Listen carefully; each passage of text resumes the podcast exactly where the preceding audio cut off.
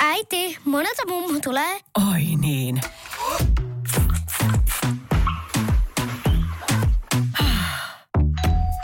Helpolla puhdasta. Luonnollisesti. Kiilto. Aito koti vetää puoleensa. Tämä on Podplay Podcast. Tervetuloa We Love Vocals podcastin pariin. Mun nimi on Katri Liira. Mä oon Annika Tepponen. Ja mä olen Elina Arliin. Tänään meillä on juhlakerta, nimittäin meillä on täällä haastattelussa upea Aili Ikonen. Hei, ihan mahtavaa Aili, että saatiin sut tänne meidän vieraaksi. Sut tunnetaan jatslaulajana, mutta myös semmoisena monipuolisena musiikin sekatyöläisenä, solistina, artistina, ties mistä lauluyhteistä ja lastenmusiikin parista. Ää, haluatko kertoa ihan aluksi pikkasen, että miten sä oot ihan alun perin päätynyt musiikin pariin?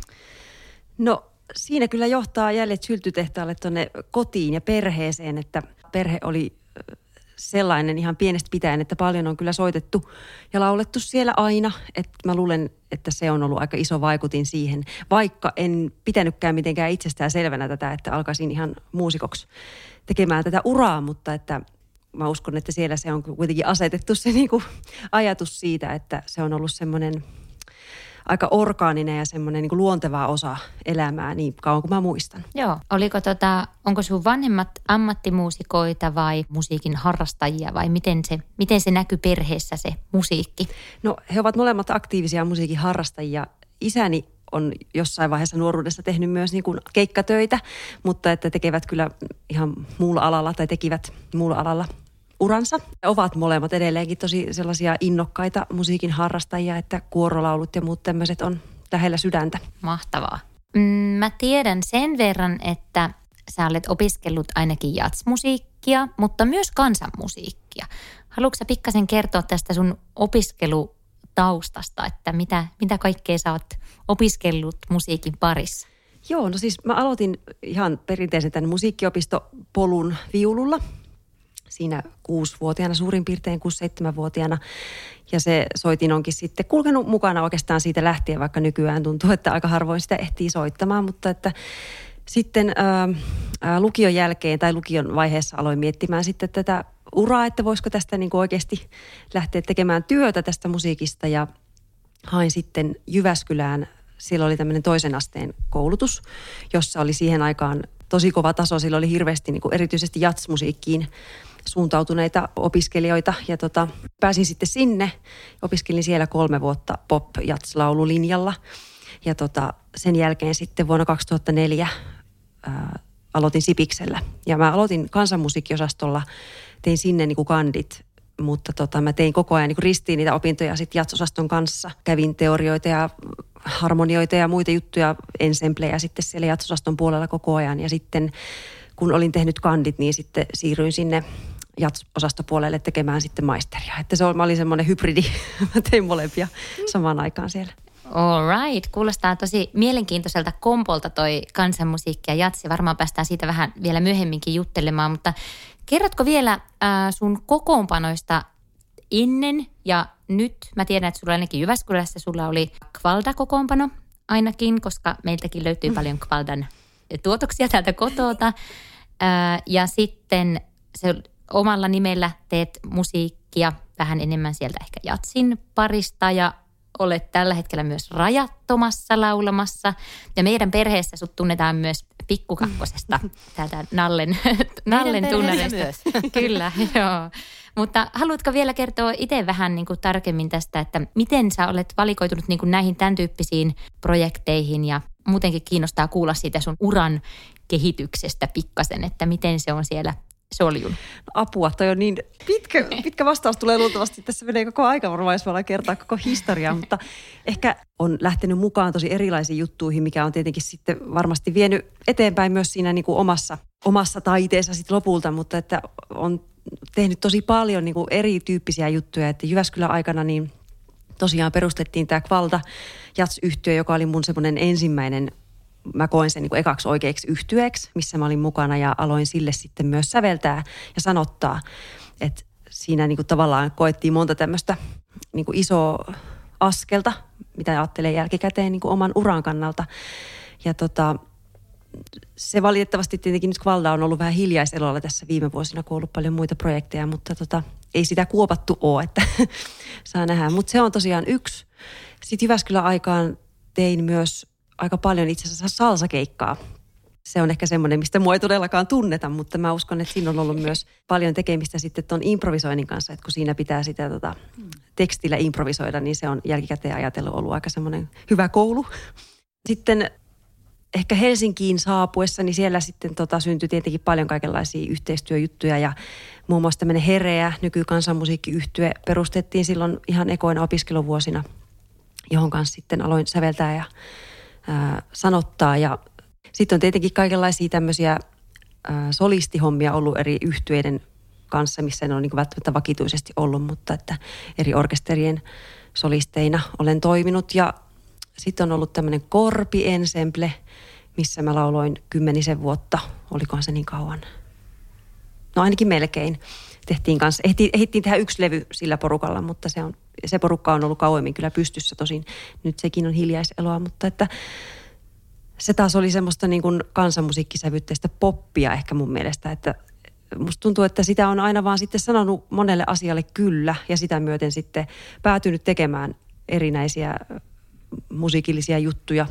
Sitten tuli myös mieleen yksi semmoinen aika opettavainen bändi tuolta just opiskeluajoilta Sipikseltä, oli Outi Tarkiaisen tämmöinen, tämmöinen tota yhtye.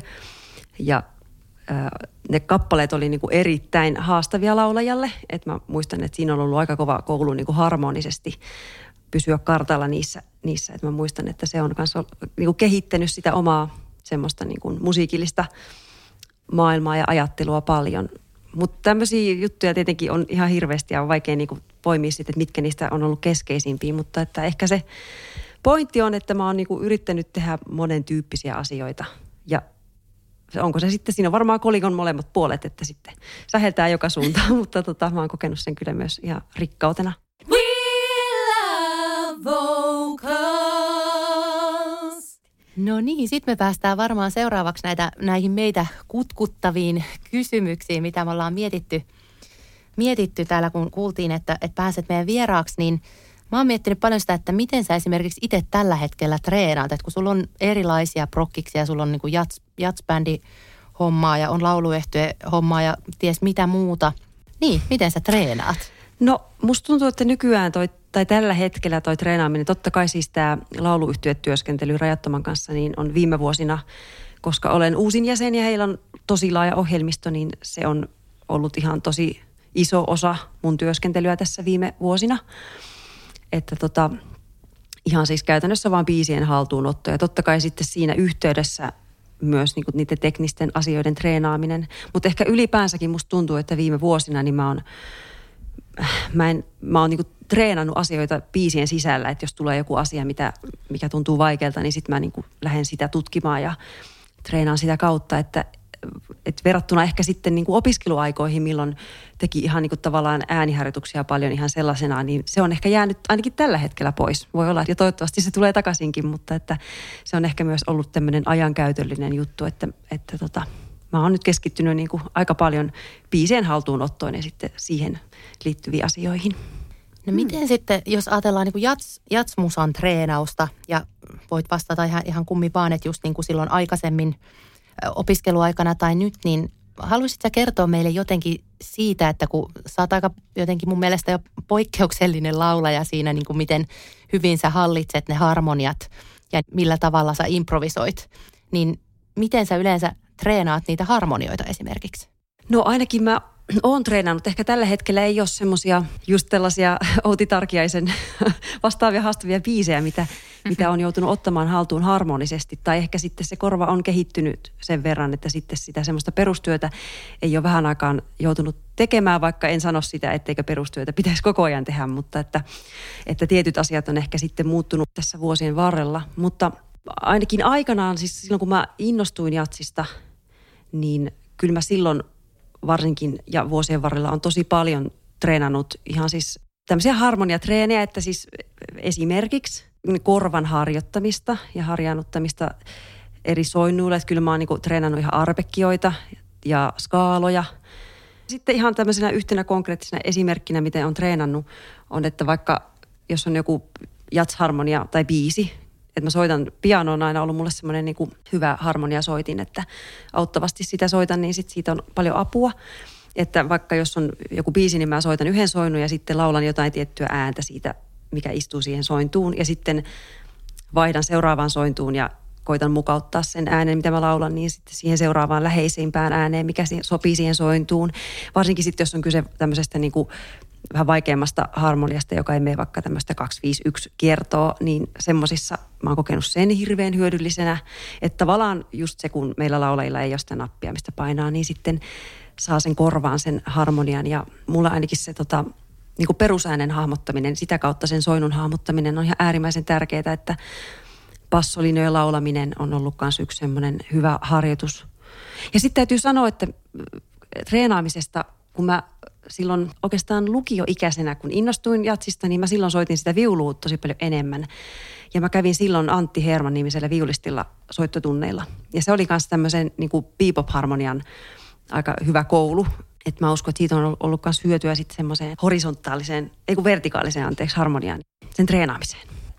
Ja pitää muuten sanoa vielä se, että ihan älyttömän tärkeä osa sitä omaa oppimista on ollut imitointi. Siis hyvien soittajien kuunteleminen ja se, että myös soit, pääsee niin kuin laulamaan ja soittamaan niiden tyyppien kanssa. Nyt siis puhun, että sekä kuuntelee levyjä, kuuntelee näitä legendaarisia jats-muusikoita ja laulajia, mole, tai niin kuin kaiken tyyppistä.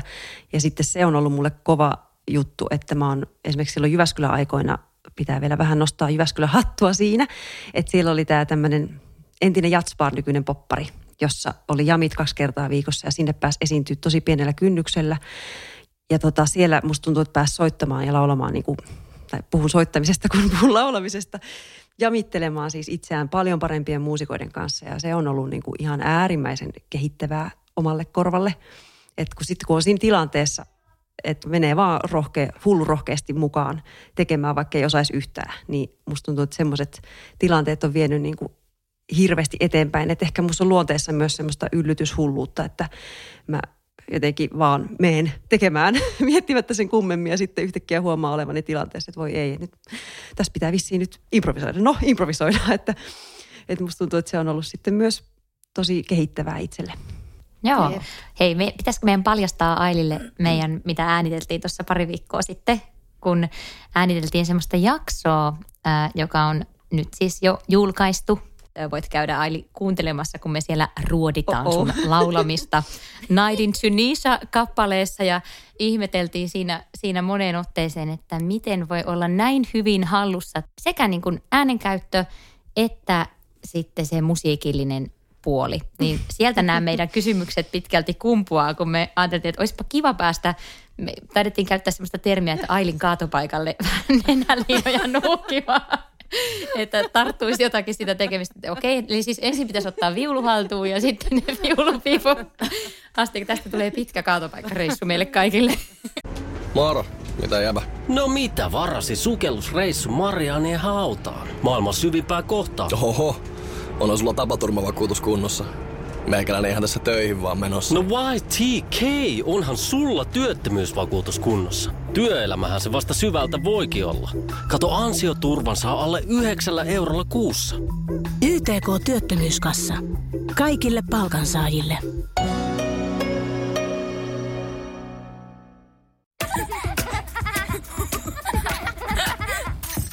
Äiti, monelta mummu tulee? Oi niin.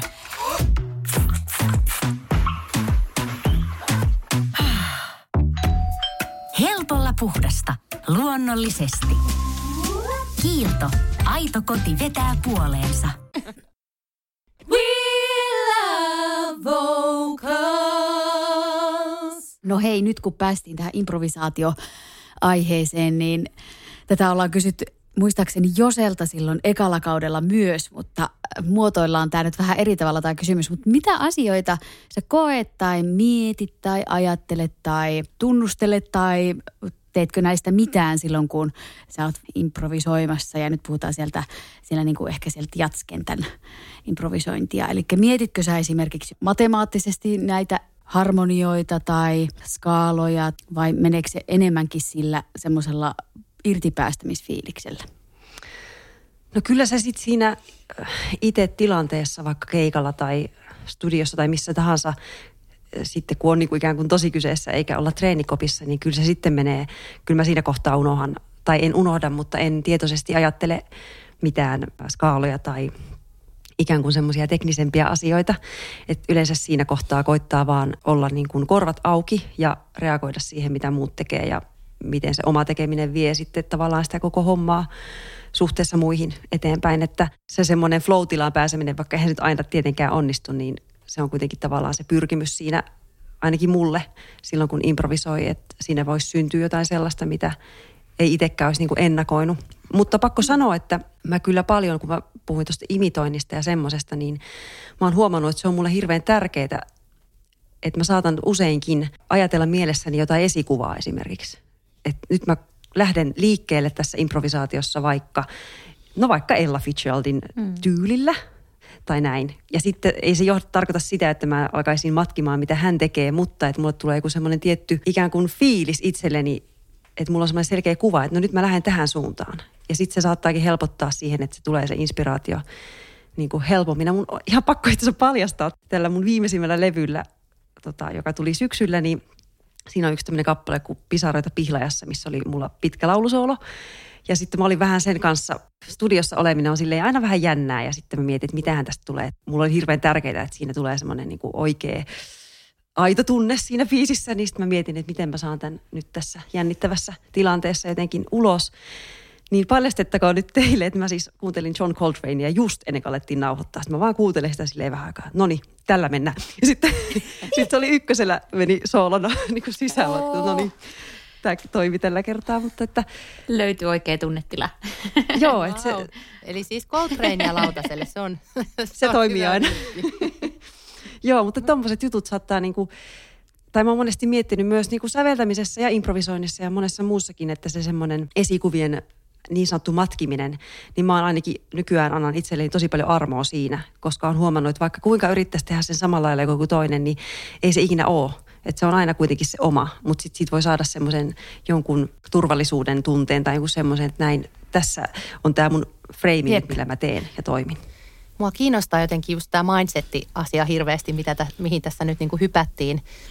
Ää, mulla tuli siitä mieleen niin kuin kaksi kysymystä. Kun sä mainitsit tuonne, että, että oli niin kuin jännää studiossa, niin koet sä yleisesti ottaen, että jompikumpi on niin kuin helpompaa se studiossa improvisoiminen tai keikalla improvisoiminen ja miten se sun fiilis niissä niin kuin eroaa toisistaan? No joo, siis pakko sanoa, että kyllä todellakin tykkään mieluummin improvisoida livenä live-tilanteessa niin kuin studiossa, että se on aina mun mielestä pikkasen epäluonnollinen se studiotilanne, vaikka keskimäärin kaikki mun niin kuin levyt, missä mä, mitä mä teen, niin äänitetään kuitenkin siis lähtökohtaisesti live pohjalta. Mutta on se silti eri. Se ei ole sama kuin ollaan eri kopeissa. Ja, ja kun tietää, että se nauha lähtee pyörimään ja se punainen valo tulee, niin kyllä se ainakin mulla edelleen aiheuttaa kaikenlaisia jännityksiä, vaikka, vaikka sitä onkin työstänyt ihan sitä mentaalipuolta, että, että tämä ei ole niin lopullista kuin mitä ajattelee tai näin. Et sitten jotenkin se, että kun on yleisön edessä, niin se tietää, että tämä on tämä hetki ja nämä ihmiset jotka tässä on tässä tilanteessa, niin tämä on nyt ainutkertainen. Niin se, se tuo jonkunlaista sellaista vapautta mun mielestä siihen, hmm. siihen koko tilanteeseen. Saanko, saanko tytöt kysyä yhden kysymyksen vielä? Sitten mä lupaan olla hiljaa, mutta mä oon niin kauan odottanut, että pääsen kysymään näitä kysymyksiä.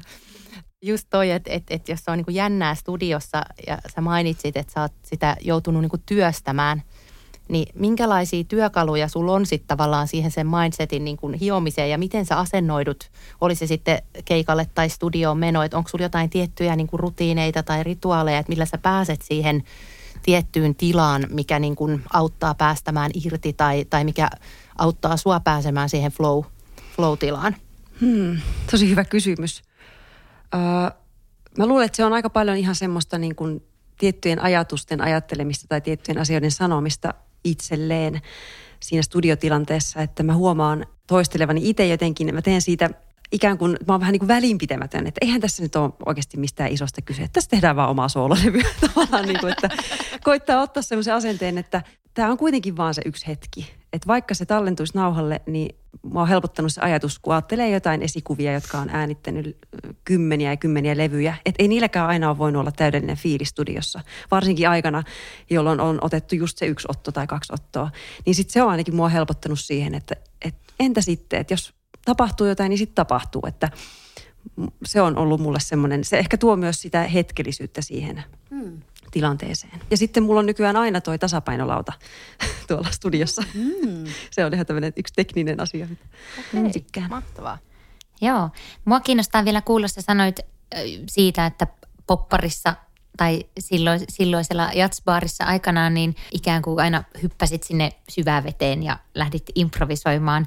Mutta monellehan se improvisointi itseni mukaan lukien on semmoinen niin jotenkin tosi musta aukko, että sinne ei kannata hirveästi lähteä, että sieltä kyllä uppoo sitten niin kuin pohjaan nopeasti. Niin, niin miten, miten onko silloin aikanaan käynyt läpi semmoisia tunteita? Tai onko se, onko se aina ollut sulle niin kuin luontevaa se improvisointi? Tai onko se ikinä ollut ahdistavaa joskus niin kuin nuorempana? Niin, ehkä just toi on paremmin muotoiltu. No totta kai siis ei voi sanoa, että se on aina ollut niin kuin täysin helppoa ja tosta vaan naks. Mutta että ehkä tälleen niin kuin yleisesti ottaen, niin musta tuntuu, että mä oon kyllä suhtautunut siihen silleen niin kuin, tai se ei ole ollut mulle ehkä kauhean iso kynnys lähteä improvisoimaan. Mä en ihan tiedä, että mistä se johtuu ehkä se on tämä yllytyshulluus sitten, mikä siihen on vienyt, että syteen tai saveen, nyt vaan mennään. Mutta ehkä se liittyy itse asiassa vähän, ei pelkästään, mutta ainakin silloin alkuvaiheessa niin siihen, että kun mä soitin sitä viulua ja niin kuin klassisella puolella, ja se on kuitenkin ainakin silloin musiikkiopistossa aika sellaista tietynlaista, että soitetaan niitä asteikkoja, soitetaan biisejä ja mä en muista hirveästi, että siellä olisi niin kuin improvisaatiosta tai se vapaus on niin kuin erityyppistä. Se tapahtuu tietenkin sen niin kappaleen sisällä pienissä tulkinnoissa ja näin. Mutta että mulle se just siinä lukiovaiheessa, kun mä innostuin enemmän laulamisesta ja jatsista, niin se oikeastaan, se oli mulle semmoinen niin vapautus tosi monessa asiassa. Että mä koin, tämä on, oli tietenkin mun mieleni pää, tai sisällä tämä ajatus, mutta että mä koin, että se viulu on semmoinen soitin, millä soitetaan tietyllä lailla ja sitä ei voi niin kuin kauheasti muuttaa, mutta laululla mä voin tehdä ihan mitä vaan.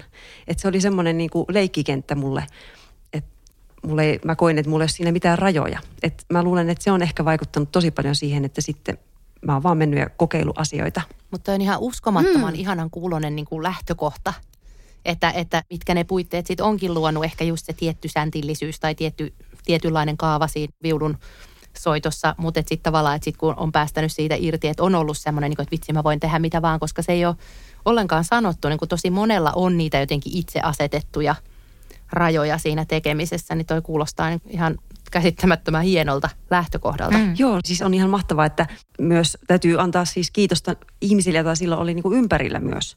Että että semmoista niin kuin kokeellista jatsista kiinnostuvaa porukkaa oli myös jotenkin silloin tosi paljon ystäväpiirissä. Että se, sekin on kyllä varmasti vaikuttanut siihen, että jos mä olisin itsekseni kotona koitellut kaikkea, niin tuskinpa olisin tässä tällä hetkellä, että, että jotenkin se, että harva asia syntyy kuitenkaan sitten ihan pelkästään yksin. Tunnistan kyllä tuonne, että kyllä ne isoimmat esteet on tuolla oman pääkopan sisällä.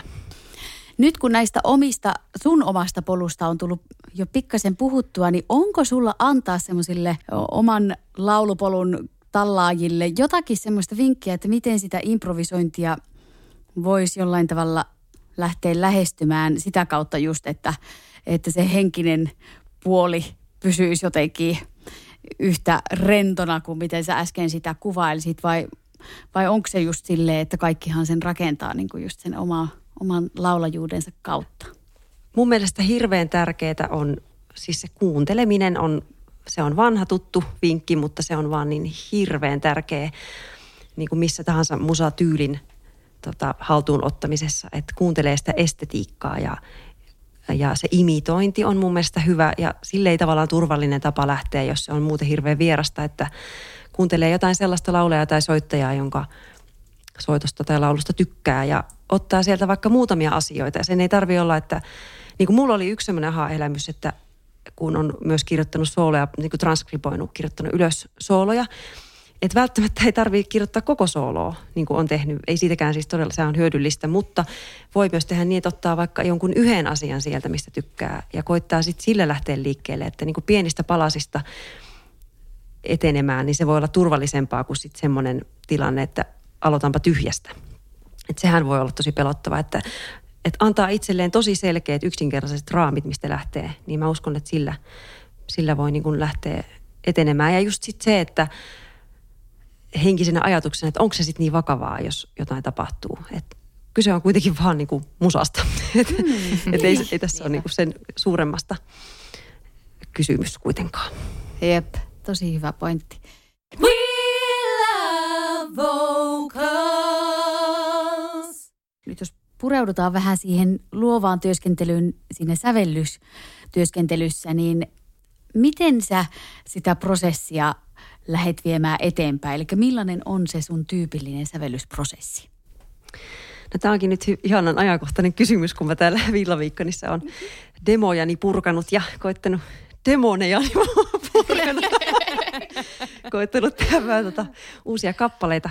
Mutta tota, aika keskeinen homma omassa tämmöisessä työskentelyssä on kyllä nykyään toi puhelin, että se on ihan täynnä sellaisia tekstinpätkiä ja lenkillä äänitettyjä lauseita, joista mä liikkeelle. Et aika monesti on huomannut, että nykyään kyllä menee teksti edellä. Et ensin saattaa olla joku, se saattaa olla vaikka yksi lause tai jotain, tai ikään kuin idea jostain biisistä tai teksti, tekstistä laajemmin, jota mä sitten kirjoittelen tuonne puhelimelle ja sitten jossain vaiheessa alan purkamaan. Sitten monesti käy niin, että siellä suuri osa on tietenkin sellaista, mitä ei välttämättä ikinä käytäkään, tai se tuntuu sillä hetkellä jotenkin ihan, ihan tosi kauhealta ja ei tästä ikinä tule mitään. Mutta sitten se on yllättävää huomata, että kun säilyttää ne kaikki, niin sitten jossain kohtaa, niin kun esimerkiksi yhdessä biisissä täällä, niin löytyikin yksi semmoinen laini, minkä mä siirsinkin ihan eri tekstiaiheesta toiseen, ja sitten se alkoikin toimimaan. Et sitten monesti sen jälkeen, kun on saanut jonkun ajatuksen siitä tekstistä, että mistä biisi voisi kertoa, niin sitten siitä lähteekin syntymään se melodia ja harmonia siihen päälle. Että mä alan ikään kuin testaile sitä. Mutta joskus onnekkaasti käy kyllä niinkin, että tulee se teksti ja melodia tai niin kuin musiikki siinä samalla, mutta se on kyllä tietty harvinaisempaa. Mutta jotenkin tuntuu, että silloin kun se käy, niin ne on ainakin sellaisia lauluja, mihin itse on ehkä tyytyväisin. Että jotenkin tuntuu, että siinä on semmoinen kaikista välittömin ja avoin fiilis itsellä. Että se menee, tulee niin kuin jostain tosi käsin kosketeltavasta tunteesta, mitä silloin mm. sitten niin synnyttää. En tiedä, mitä sitten muuta ajattelee, mutta että itsellä on se fiilis. Joo. Mua kiinnostaa vielä kuulla vähän sun tämmöisestä säveltäjähistoriasta. Mainitsit tuossa aikaisemmin, että, että Jyväskylässä aloit säveltää Kvaldalle, mutta onko sulla ollut biisinteko tai sävellys ollut sulla aina, aina semmoinen asia, mikä on kulkenut mukana vai onko sä ajautunut sen pariin tai minkälainen sun niin kuin säveltäjähistoria on? No mä muistan, että mä oon tehnyt ekan biisini viisivuotiaana mun serkkuni kanssa mökillä. Että siitä se niinku ajatus sitten lähti. Mun on pakko kertoa, että tätä ei tarvitse välttämättä laittaa sinne, jos aika loppuu. Mutta siis kerron teille, että tästä myös syntyi tämmöinen ensimmäinen plakiointikiista meidän perheessä. Ensimmäinen ja viimeinen tähän mennessä. Tota, veljeni Osmo oli tehnyt, ehkä me oltiin mökillä kaikki ja Osmo oli tehnyt siis laulun joka pari päivää ennen sitä, joka meni, että pelle kulkuri, pelle kulkuri, pelle kulkuri, hei.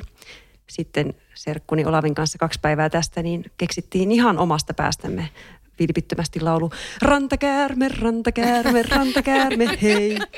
Ja me ehdittiin esittää tämä ennen Osmoa vanhemmille. Ja me saatiin kaikki kunnia ja tämä oli ihan kauhea kriisi. Oletteko te päässyt tästä jo yli? Kyllä me, kyllä me ollaan päästy käsittääkseni tästä yli. Että Kuka maksoi ja kenelle? Just niin. Joo, mutta siitä tämä kaikki on niin lähtöisin. Sitten tota, kyllä mä tein niin kuin, pienestä pitäen on tehnyt joitain runoja ja joitain biisejä niin kuin siskojeni kanssa ja itekseni. Mutta ehkä tämmöinen, miten mä sanoisin, niin kuin laulun tekijä tai säveltäjä identiteetti ei todellakaan ole semmoinen, mihin, mikä olisi ollut jotenkin itsestään selvää, vaan siihen on ehkä sitten tälleen tosi, tosi hitaasti kasvanut, että nyt kolmannen soololevyn jälkeen mulla on semmoinen olo, että no ehkä mä nyt voin sanoa, että, että kyllä mä oon myös biisin tekijä. Että on ollut siinä hirveän kriittinen tavallaan, koska arvostaa taas sit sitä niin kuin säveltäjää kaartia niin paljon, mm. että kynnys kutsua itseään samalla niin on ollut ehkä korkea, mutta, mm. mutta että sekin on semmoinen identiteetti, mihin on niin kuin hiljakseen sitten tietenkin kasvanut. Hmm. Teekö sä muuten rajattomalle niin omia sovituksia? Joo, teen. En ole kyllä hirveän montaa vielä ehtinyt, mutta että on, on kyllä tekemässä. Jep.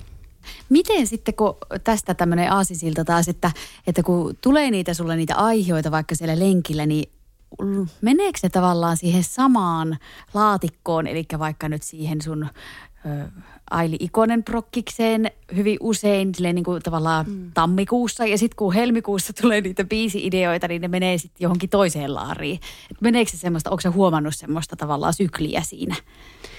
No en, en ehkä sykliä, mutta että huomaa kyllä, että, että ehkä myös siitä syystä, että pääasiallisesti tällä hetkellä sävellän joko niin kuin omaan sooloprokkikseen tai sitten just rajattomalle, niin, niin kyllä monen biisin kohdalla on semmoinen olo, että no tämä on tulossa muuten sitten rajattomille. Että jotenkin näin. se lähtee sitten niin kuin heti kuplimaan tiettyyn suuntaan ehkä se kappale.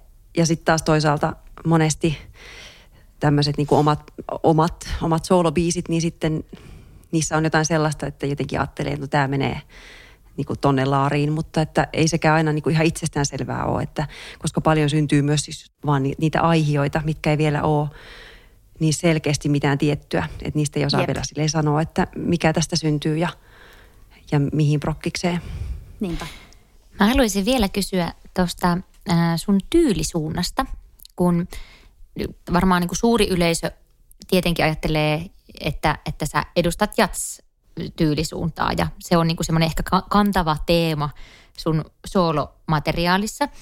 Mutta kuitenkin siellä on kuultavissa mun mielestä sellainen tosi omintakeinen tekeminen, että siellä yhdistyy niin kuin moniakin genrejä siinä sun tekemisessä.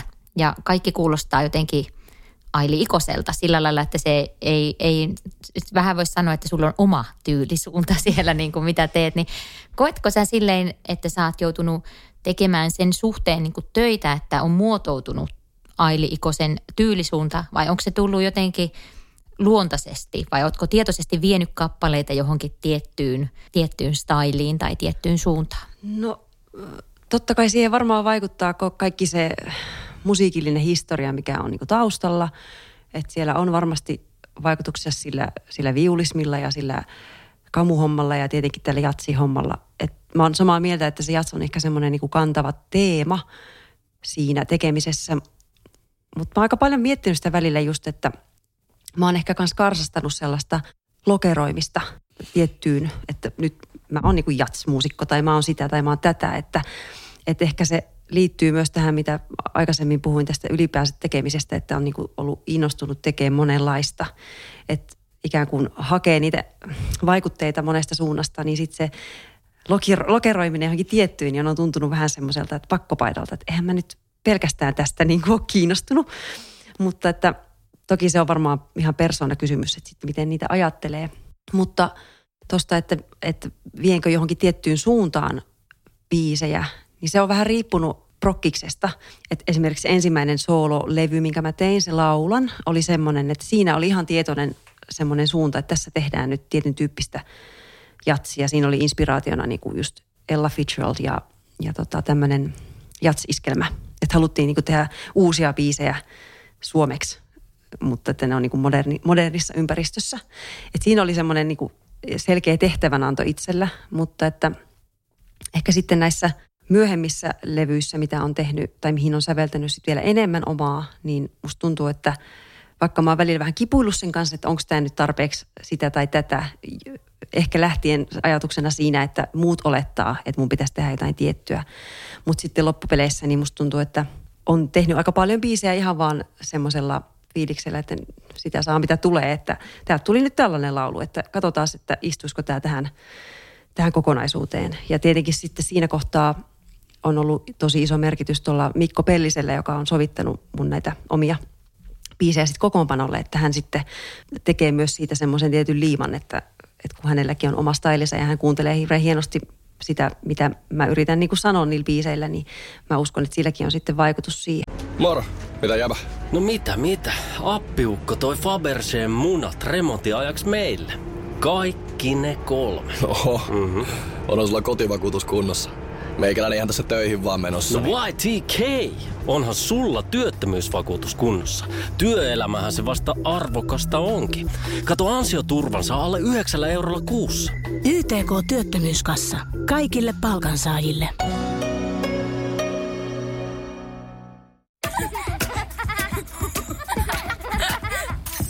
Äiti, monelta mummu tulee? Oi niin.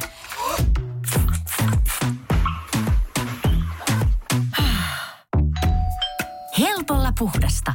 Luonnollisesti. Kiilto. Aito koti vetää puoleensa. We love vocals. Yes, eli jutellaan seuraavaksi vielä vähän esiintymisestä. Mä mietin semmoista, että minkälainen suhde sulla on itsellä siihen esiintymiseen, että onko se aina ollut jotain sellaista, mistä sä oot nauttinut tai oot sä joutunut niinku sen kanssa kipuilemaan, Mut, tai miten sä yleisesti ottaen niinku suhtaudut siihen esiintymiseen? No siis, mulla on ehkä vähän ambivalentti suhde tuohon esiintymiseen siinä mielessä, että mm, mä oon sanonutkin joskus, että mä oon tämmöinen introvertti, joka rakastaa esiintymistä. Että mä tunnistan semmoisen palon siihen ja se on ollut mulla ihan siis pienestä pitäen. Mutta sitten samaan aikaan mä oon kuitenkin pohjimmiltani, koen olevani aika semmoinen ujo ja introvertti. Niin sitten onkin tämmöinen hieno kombo, että miten tässä sitten operoidaan. Et se ei ole ollut silleen ihan itsestään selvää koko ajan. Että kyllä mä oon just tämän introverttiyteni vuoksi tehnyt tosi paljon töitä sen suhteen, että miten olla esiintyjä ja mikä on se mun paikkani siinä, mikä se kokoonpano sitten onkaan, että miten mä otan sen oman tilan ja minkälainen mä oon, minkälainen on mun mielestä hyvä esiintyjä. Ja, että kyllä mä oon tehnyt tosi paljon töitä sen kanssa. Ja sekin on semmoinen rooli, mihin mä mielestäni on tässä niin kuin vuosien varrella kasvanut enemmän enemmän, että kun sitä työstää, niin sitten myös oppii tavallaan niitä keinoja, millä lailla olla siinä lavalla ihmisten katseiden ja korvien äärellä ikään kuin.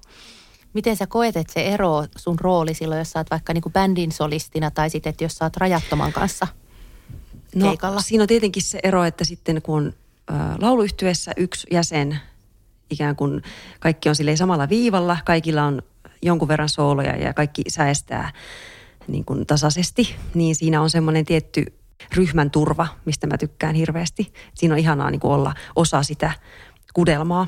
Sitten verrattuna taas noihin soolojuttuihin, niin siinä tietenkin sitten laulusolistina se monesti se rooli on olla sen yleisön ja sitten sen musiikin ikään kuin välillä kommunikoimassa.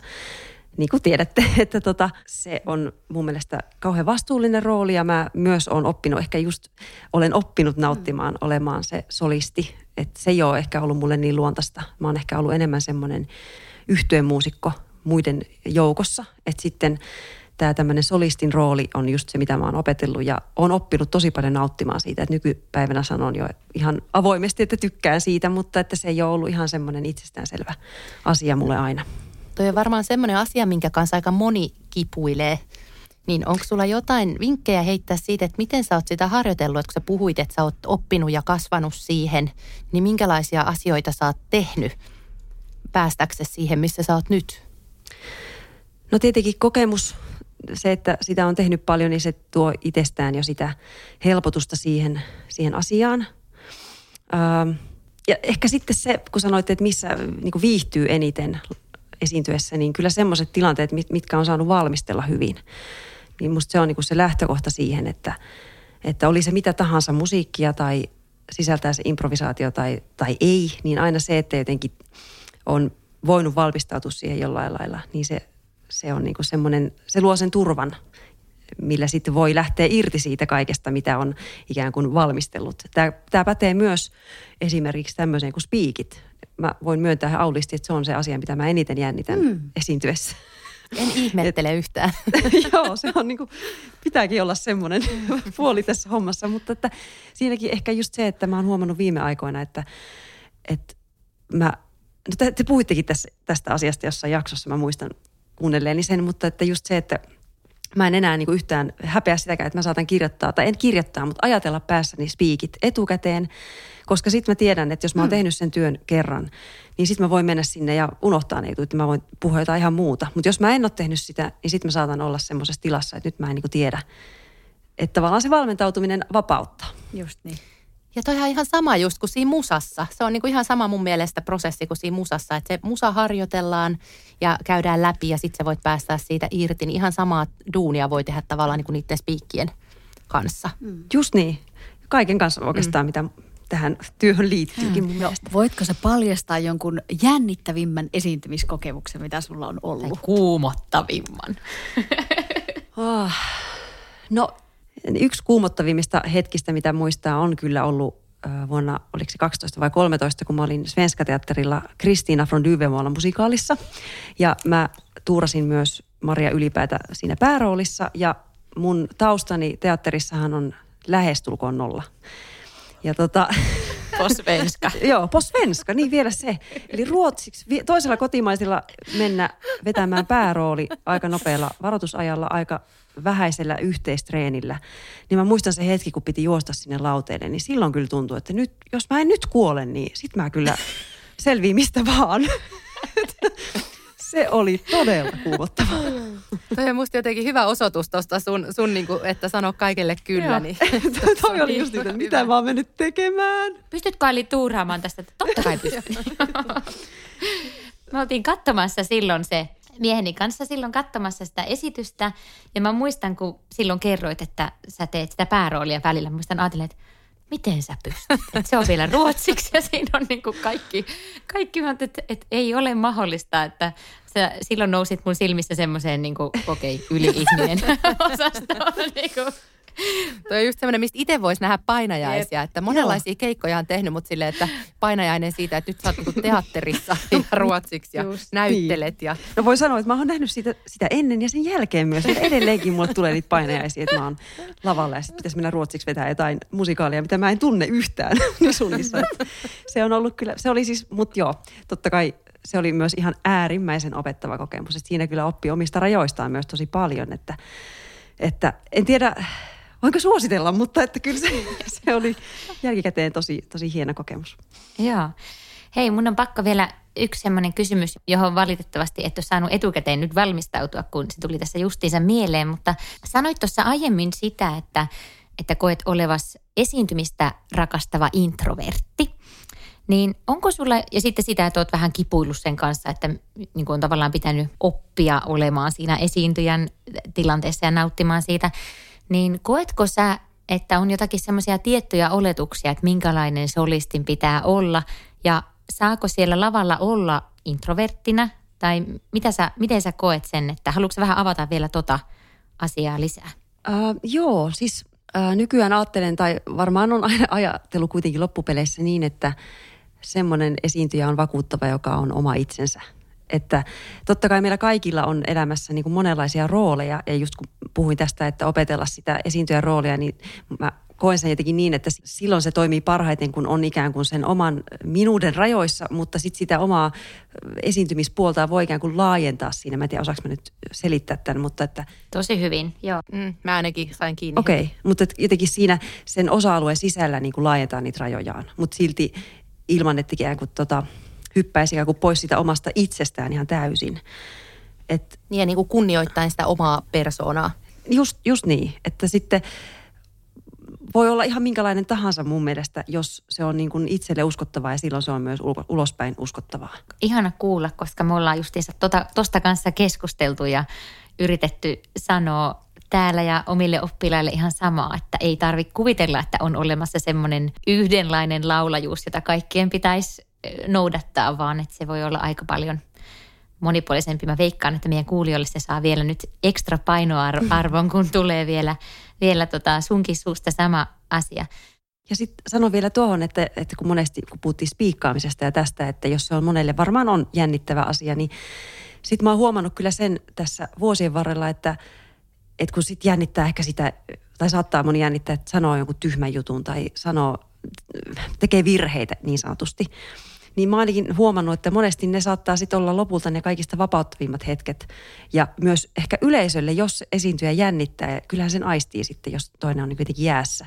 Niin ainakin mä oon huomannut itse, että monesti on käynyt niin, että sitten kun mä oonkin sanonut jotain hölmöä, ja suhtautunut itse niin kuin lempeydellä ja huumorilla siihen, niin sitten se koko tilanne on niin kuin vapautunut ja yhtäkkiä onkin kaikilla paljon kivempaa. Et mun mielestä se on myös ollut semmoinen oppimiskokemus monta kertaa, että kyllä se moka on vaan lahja, kyllä se on ihan viisas lause. Niin, ja sitten onhan se aika raskasta kantaa sitä täydellisyyden taakkaa tavallaan koko ajan harteilla. Että varmasti ihan viisastakin vähän keventää sitä sieltä harteilta, että ei tarvi olla kaikki semmoista timanttia niin sanotusti, vaan että siellä voi niin. tulla sitä rönsyilyäkin ja se on ihan fine. Niin, että eihän, eihän täydellisyys ei ole kiinnostavaa, Niin, vaan se. nimenomaan ne rosot. Just se. Hei, meillä on sulle vielä tähän loppuun tällainen, mikä mä tiedän, että monia kiinnostaa. Eli mitkä on sun mielestä laulajan tärkeimmät ominaisuudet ja mitä vinkkejä haluaisit tästä antaa meidän kuulijoille? Että mitä, mitkä on sellaisia ominaisuuksia, joita sun mielestä kannattaisi jokaisen laulajan harjoitella ja ottaa agendalle? No siis varmaan pohjimmiltaan se, mitä oikeastaan äskenkin tuossa jo sanoin, se semmoinen oman itsen jotenkin hyväksyminen. Että meillä jokaisella on omanlainen ääni. Kukaan ei voi kuulostaa täsmälleen keltään toiselta.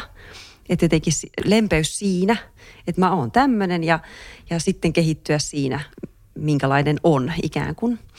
Että semmoinen tietynlainen just lempeys itseään kohtaan on mun mielestä hirveän tärkeää, kun me kuitenkin laulajat toimitaan ollaan kokonaisuuksia ihmisenä kaikki ja kaikki vaikuttaa kaikkeen, että sitten se semmoinen hyväksyminen ja, ja tota, siihen kaikki liittyvä niin on mun mielestä tärkeää, että voi hyvin ja kun voi hyvin, niin sitten myös laulaa paremmin. Mä koen sen näin.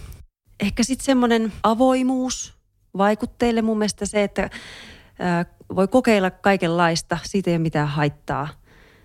On avoin musi- erilaisille musiikkityyleille ja, ja menee rohkeasti mukaan. Et sitä kautta mä uskon, että voi löytää sitten, jos se oma juttu on ikään kuin hakusessa. Ja tämähän on tämmöinen prosessi, mikä kestää varmaan koko iän, että välillä ollaan enemmän niin kuin inessä ja välillä hakee, mitä haluaa tehdä oman äänensä ja oman itsensä kanssa, että, että myös niin kuin hyväksyy sen, että meillä on semmoisia vaiheita, että ollaan enemmän eksyksissä ja sitten taas ehkä löydetään joku ydin ja sellaista aaltoliikettä, että tämmöistä hyväksyntää mä kanssa kannustan kaikille. Olipa ihanasti sanottu. Jep. Hei, suur kiitos Aili Ikonen haastattelusta. Ihana, kun tulit tänne meidän vieraaksi ja ää, näistä vinkkeistä ja ajatuksista on varmasti paljon iloa paitsi meille, niin myös sitten meidän kuulijoille. Kiitos sulle tuhannesti. Kiitos ja kaikki hei, kuunnelkaa Ailin levyjä. Niitä Jep, löytyy, todellakin. tai sieltä löytyy niitä Ailin mainitsemia kokoonpanoja, niin nyt levylautaselle ehdottomasti. Mehän voidaan ne linkata tonne meidän Joo. Ehdottomasti. Todellakin. Hei, kysytäänkö vielä killeri? Tämmöinen ihan, täältä taas tulee täältä Elinan killerikysymykset. Jos sun pitäisi valita yksi sun oma ö, kappale tuotannon, tai siis om, oma laulama semmoinen sun, sinun tuotannosta yksi kappale, johon olet kaikista eniten tyytyväisin, niin mikä se on? Laitetaan se oikein semmoisena korostettuna sinne sivuille. Apua! Mikä apua, on oma apua, lemppari apua. tällä hetkellä? Ah, no ehkä nyt on pakko valita, kun se on ehkä silleen ajankohtainen biisi. Se on tältä uudelta levyltä, mikä tuli syksyllä. Ja ehkä myös sen takia, että kun puhuttiin tuosta sävellysprosessista, miten teen biisejä, niin tämä on semmoinen laulu, joka oikeastaan syntyi, niin kuin ydin syntyi silleen niin kuin samaan aikaan sanat ja se musiikki. Ja mä koen, että mä oon tähän kappaleeseen tyytyväinen, niin valitaan sitten tuolta Suru ei ole suoraviiva levyltä kappale nimeltä Valo. Se on ihana. Se on ihana biisi. No niin, kaikki menee kuuntelemaan valokappaletta. Hei, suur kiitos Aili sekä tietenkin meidän We Love Vocals Katri ja Annika. Kiitos. Ei muuta kuin seuraavalla kerralla sitten uusien aiheiden parissa. Kiitos ja moi moi! Moi! Kiitti, moi! Moi moi!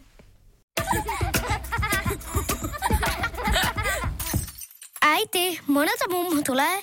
Oi niin.